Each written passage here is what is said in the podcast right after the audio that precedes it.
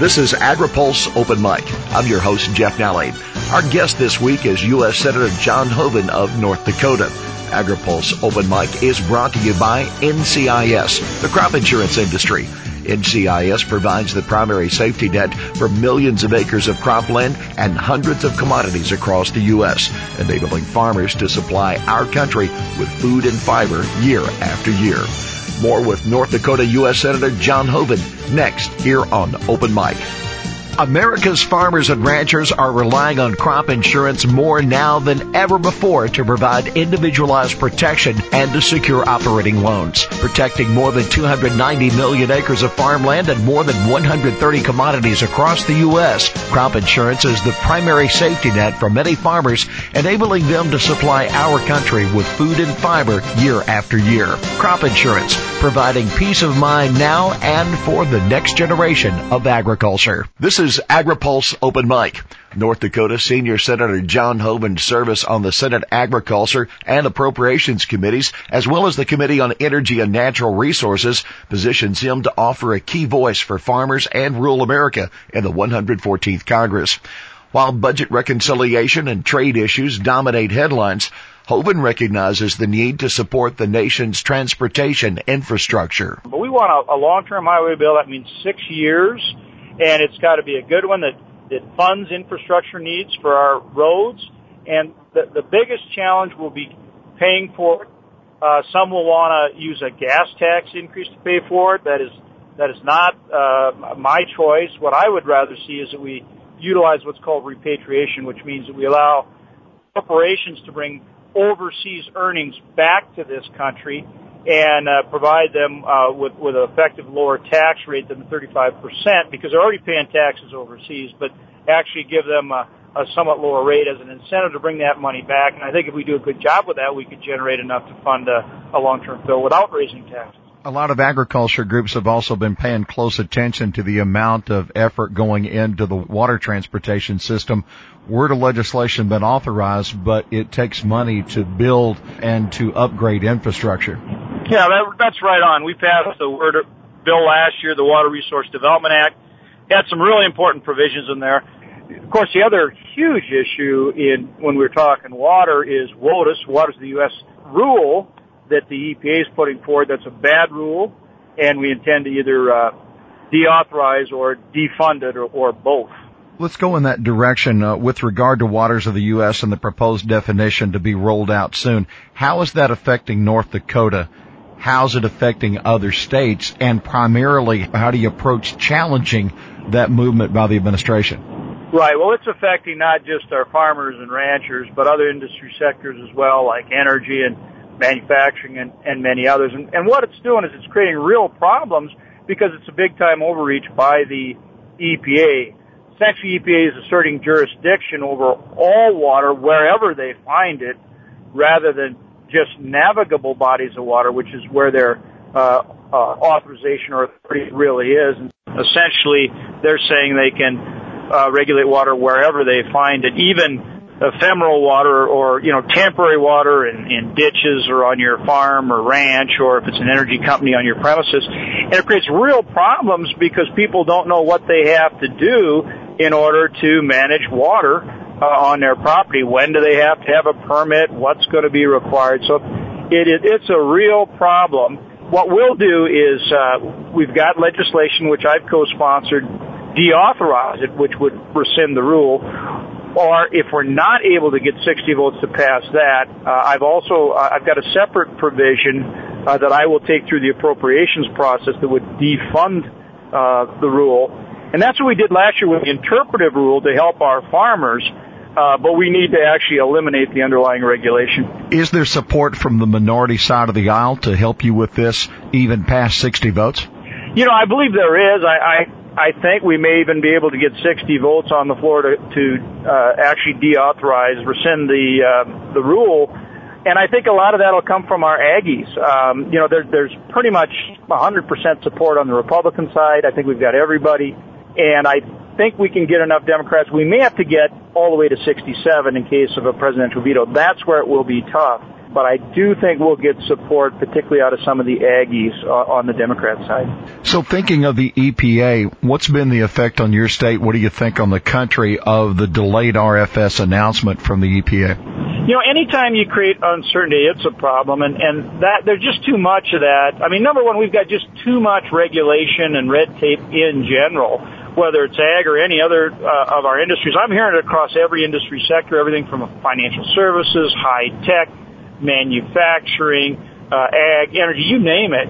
And when you create that uncertainty, just like uh, is going on now with EPA and the RFS, that makes it really hard uh, for our people to do business. And we can't forget that, you know, agriculture, it's is agribusiness. These farmers uh, are small and actually, you know, pretty good sized businesses in some cases and that uncertainty is a problem for them, but it, all the way up the chain. All, you know, farming's about food, fuel, and fiber, and it just it makes it much harder to do business. That hurts our economy and costs us jobs.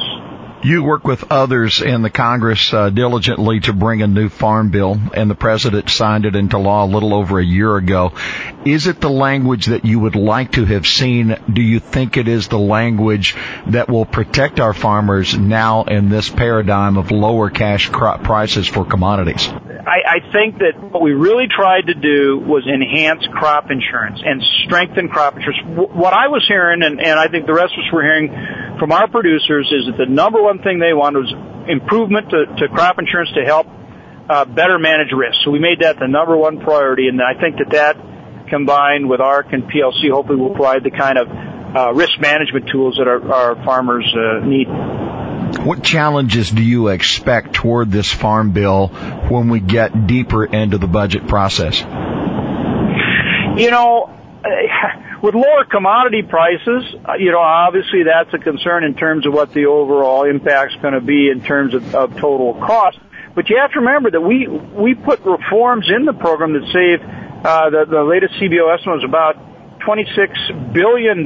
So farmers and ranchers are stepping up already in terms of, of helping uh, with the uh, budget. And so that's why, at least in the Senate budget, we were able to keep further reductions uh, as far as agriculture out of uh, you know the, the budget that we were passed because we, we stepped up with, with our uh, ag producers and did that reform earlier. And so that's going to be a key as we go to conference with the House. I hope we're able to keep that in place. And I do think that as people look at this program, even with the lower commodity prices, I think they're going to see that it, it, that we did a good job in terms of the fiscal piece and the cost piece because remember we geared it off crop insurance. So with lower commodity prices, that's going to help on the saving side at the same time that it gives our, our farmers some of that, uh, you know, that support and the countercyclical type support that they need when commodity prices drop. Would a means test for crop insurance change the success of the program and the ability of that safety net to protect farmers? Well, you know, that's a real concern because you got to remember the idea behind crop insurance and risk management is that you get everybody in the pool. And so you want those, uh, producers that are financially strong in the pool with everybody else. That's how you manage risk and bring down the cost for everybody, including the cost to the federal government. And so that's important to remember that we've got to get everybody in the pool and we could actually increase the cost if we start getting into something uh, that, that would create a means testing that would keep uh, a lot of our producers, particularly our financially strong producers, out of the risk pool. How about conservation compliance? I know that that now is tied to risk management within this farm bill. You had some very strong opinions about that. Have they changed? No, I mean my opinion hasn't changed. Uh, look, uh, at, at the end of the day, this the farm program has to be farmer friendly. That's what this is all about. The farmers uh, support something like 16 million jobs, you know, direct and indirectly across uh, our economy. They create a positive balance of trade and agriculture for us. Uh, every single American benefits from the highest quality, lowest cost food supply in the world thanks to uh, our farmers and ranchers. So we've got to make sure this works for them. And like I said earlier, they're out on the land every single day working uh, to support their families and make a living. So my concern with linking crop insurance to the compliance program was that it made it more difficult for our farmers. I offered amendments to keep them, uh, keep those two programs decoupled. We weren't able to do that. So now it's very important, very important that USDA work with us to make sure the program is farmer friendly. I think you're also a part of legislation that would eliminate the death tax. The president has said to be staunchly against that. How is the death tax a challenge for agriculture and for small business? And albeit it does not affect a huge number of people, why is it important? Well, but think about it. You know, you've got our uh, again our producers out there farming and ranching, and so much of their um, their capital is tied up in land and tied up in equipment, which is not liquid. And so now you're in a situation where you know you want the family business to continue. You know, I mean, generations grow up on uh, on the farm or ranch and and and, and uh, you know take care of it and like say produce food fuel and fiber and that that's a family business and and you know these are really the backbone of our economy these types of small businesses and family businesses. And when you have that much capital tied up in assets that aren't liquid if that estate tax can put them in a situation where they're forced to sell the farm rather than being able to pass it on to the next generation. So that that's a huge concern. You've been outspoken about the school lunch program and the nutrition program from the USDA. Should we anticipate legislation and and what changes would you like to make in the school lunch program? Hey, hey, flexibility. I mean, just common sense flexibility.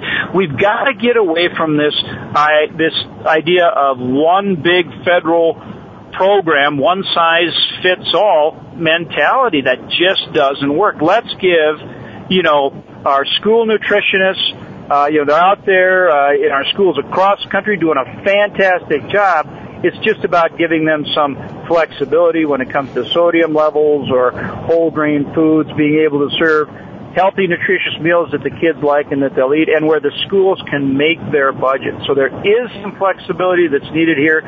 I've got legislation in that's supported by the School Nutrition Association from across uh, the country. That's I don't know, 10,000 school nutritionists, I think, out there actually doing the job every day. And it also has the support of all the school boards. So bottom line, it's about, you know, giving people flexibility to, to do a great job and they will. How do you gain enough support from the minority side of the aisle to be able to overcome what challenge you might find from the president, especially in honor of the first lady? Yeah, you know, that, you hit the nail on the head there because I think just from a common sense standpoint, I mean, we'd have this legislation sail through no problem, but we're getting a lot of pushback from the White House um, because they really they like the program exactly the way it is, and they don't want any changes made. And and that's too bad because look, it's it, it, we all share the same objective of making sure that uh, that our school kids uh, eat healthy, nutritious meals, and we you know make sure that we're combating things like child obesity. But they got to understand there's got to be some flexibility in there, and, and that's what they're not allowing it. Just it, they're just being too rigid about some of this, which is actually counterproductive in terms of making it work at the at the local level for our schools and our school kids. Do you anticipate companion legislation in the House? No doubt about it. Um, there'll be companion legislation. Uh, Kristi Noem from South Dakota has already got a bill in. Uh, I think she added some other elements as well. Uh, but we'll have excellent cooperation in the House. And of course, there they just need a majority versus us needing 60 votes. Uh, so they'll be able to move legislation, I think, without without any problem at all. And so that'll be actually a strength for us. It'll be harder for us to move things in the Senate, but we'll have help in conference. Congressman Pompeo has introduced a GMO labeling bill in the House. Uh, will there be a Senate bill, and does it have a champion? Well, that's something I'm looking at right now. Uh, as you say, uh, Congressman Pompeo's got, a, I think, a good approach. Uh, uh, my crew's looking at it. Uh, but the whole idea is uh, that you know, first off, GMO is safe and healthy and, and properly supervised, and so this really goes to labeling in a way where we don't add a whole bunch of costs and difficulty, which actually is hurts consumers because it raises their cost in the store. We don't want that. We want good information, but we, we don't want a patchwork of state by state uh, approaches that may create real difficulty in terms of uh, marketing and, as I say, additional costs. And so the idea is, uh, again, a common sense approach, maybe something uh, voluntary that would, would help uh, address the labeling in a way that, that works. With regard to Cuba, you spent some time with the senator from Minnesota and her legislation to eliminate the embargo. What's your position on trade with Cuba? I think the real key there is more ag trade, making it easier to do more ag trade. I think that'll help. I think on the diplomatic side, though, we've got to demand changes out of the Castro regime in terms of human rights before we normalize the diplomatic side. Senator, I would be very interested of your thoughts of the administrative action on antibiotic resistance in livestock. Is it just a regulatory issue or will it become a legislative issue? Depends on uh, how it's approached on the regulatory side. Um, I, I think again, we, it's got to be science based and it's got to be common sense. And so we're, going to have to see what happens on the regulatory side, and it'll dictate, you know, whether something's done uh, will have to be done legislatively. Senator Hoeven, we appreciate your time with us this morning. It is open mic. Uh, thoughts that you have uh, toward the listeners. Well, I just want to go back to what I said earlier about our farmers and, and ranchers. Uh, again, when I talk to people in Washington D.C. Or, or anywhere else, when we talk about these ag issues, they affect everybody. I mean, they affect everybody at the dinner table, and so I, I think that it's important we continue to remind uh, people we work with, elected representatives in Congress or in the Senate that represent urban areas that they've got a big stake in this too because their consumers all benefit from the uh, highest quality, uh, lowest cost food supply in the world. Our thanks to North Dakota U.S. Senator John Hoeven, our guest this week on Open Mic. AgriPulse Open Mic is brought to you by NCIS, the crop insurance industry. NCIS provides the primary safety net for millions of acres of cropland and hundreds of commodities across the U.S., enabling farmers to supply our country with food and fiber year after year.